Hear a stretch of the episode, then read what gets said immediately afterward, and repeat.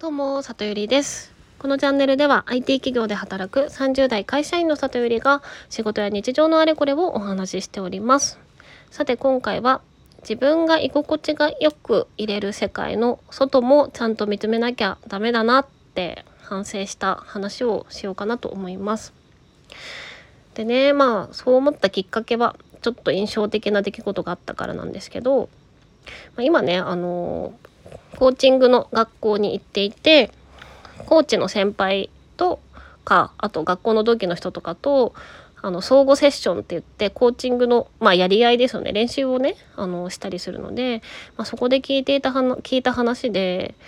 なんかちょっとハッとしたことがあったんですよ。で何かというと2つあって1個目はあの女性の50半ばくらいのあのコーチのもうプロプロのねコーチの方とあの練習やらせてもらってる時に聞いた話ででその方があのクライアントを、まあ、お客さんをどういうターゲットにしようかちょっと悩んでますみたいな話をしていらっしゃってで女性をコーチングしたいっていう話だったんですけどまずね自分と同世代の女性ってどういう人たちかっていう話をされていてまずそのまあその方が結構バリバリ大手のなんかメーカーでずっと営業さんとかをやられていてコーチになられた方なんですけどこうまあ大学を卒業して会社で働くっていうところがメジャーになった世代だけどあの家庭とかを持たずにバリバリ会社で上っていったパターンかその寿退社して完全に家庭に入るパターンかっていうこう二極化する感じの世代だったと。で特にその家庭に入った方の女性はその経済的に自立することが難しくってなかなかねそのストレスを抱えてたりまあちょっと別れたいとか思ってたとしても、まあ、そういうことをこう実現するのが難しい人が多いっていう話ですね。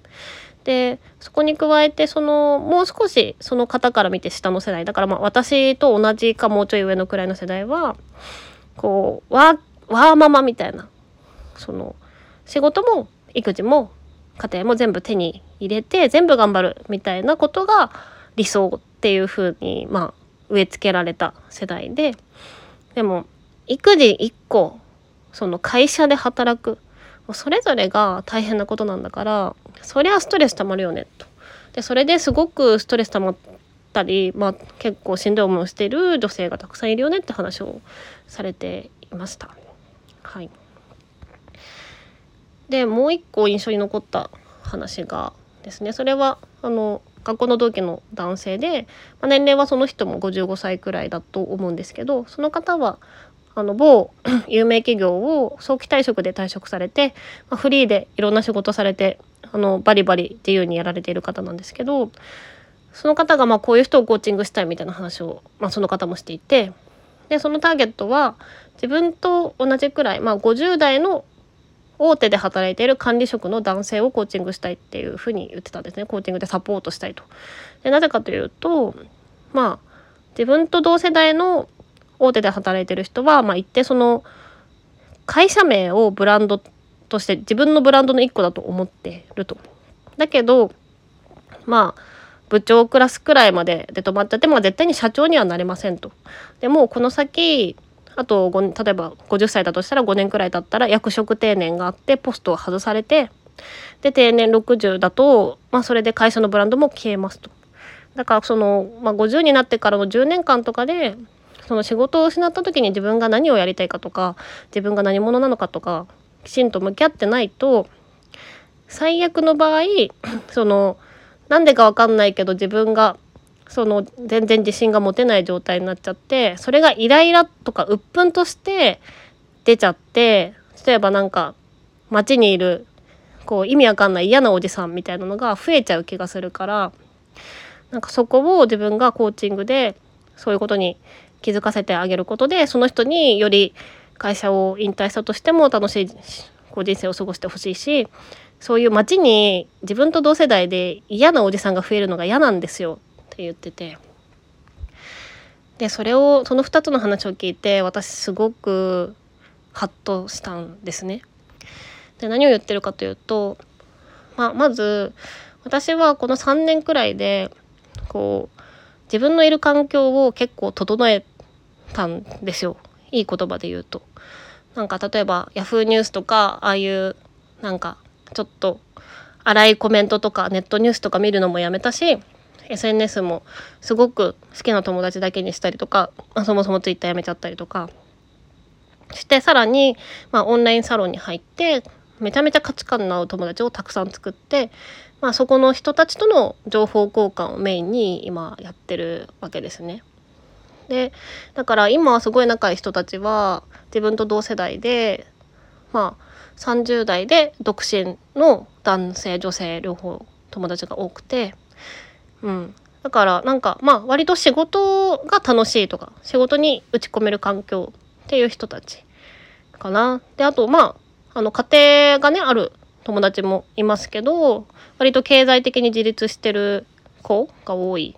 ですよね女性も。うん、だからなんかそのそういうねさっき話したような世代の人とか困なんかそういうストレスを抱えが抱えることが多くなってしまうような環境にいる人たちがいるっていうことをなんかすっかり忘れてたっていうのにちょっと気づいたんです。でねまあ私の価値観としてこう世の中の流れにちゃんとついていくとか世の中で今 Z されてる価値観に自分もちゃんといるみたいなことをすごい考えてたりするタイプなんですけど、まあ、この時代の変化があるってことは、まあ、それぞれの価値観がどんどん変わっていってその価値観が一番こう Z されている世代時代に20代だったりとか30代前半だったりとかそう最前線でやってた人たちが20年くらい経って上の世代になっててまた下に新しい価値観が生まれててだからそのまあ今の50代とか例えばね60代の人たちが昔の価値観でその今のねその令和のこの時代だったらおかしいでしょって言われるような、まあ、価値観の中で生活してきた上の世代がいるよってそこで困ってる人たちがいるよっていうことって忘れちゃダメですよねって思ったんですよ。だから今私はその周りになんか割と幸せそうに生きている友達がいっぱいいるんだけれども、まあ、IT の仕事もコーチング勉強してるものも、まあ、誰かを助けたいと誰かの力になりたいと思ってるからやってるわけででそのなんだろうな自分がいる世界の外には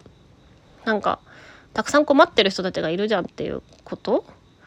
をなんか最近すっかり忘れてたっていうことに気づいてやなんか良くないなってすごく思いました。だからうんなんかこう自分が楽しく生きていくためにどの情報を取りに行くかってすごく大切なことだとは思うんだけれども、まあ、一方でそれで視野が狭くなってしまうっていうことは良くないからあどうすればいいんだろうなちょっと結論は出てないんですけどまあやっぱりなんかうんなんだろうなまあなんか攻撃的な言葉とか取りに行かない方がいいとは思うんだけど、まあ、人のに出会ってその人の話聞くってことなのかな価値観の違う人と、うん、だからね今回すごい考えさせられましたね。だから、まあ、IT の仕事は一旦会社で働くんですけどコーチングはま誰をターゲットにするかとかちょっとこれからちゃんと考えていかなきゃいけないんですけどまあ、経済的に自立してない女性とか私もやっぱりすごく気になるのでサポートしたいという思いはありつつ、まあ、そういう女性がねコーチング60分に1万円とか払えるかっていうと払えなかったりするからや支援したい人がお金を持ってないないからアプローチしづらいみたいなところも現状あったりはするんで。なんかそういう人たちが幸せになるには何らかのね仕組みを作っていかなきゃいけないんでしょうけどまあ、そういうことも含めてちょっといろいろ考えなきゃいけないなと思った感じでした。はい。では今日も聞いていただきありがとうございます。じゃあまたね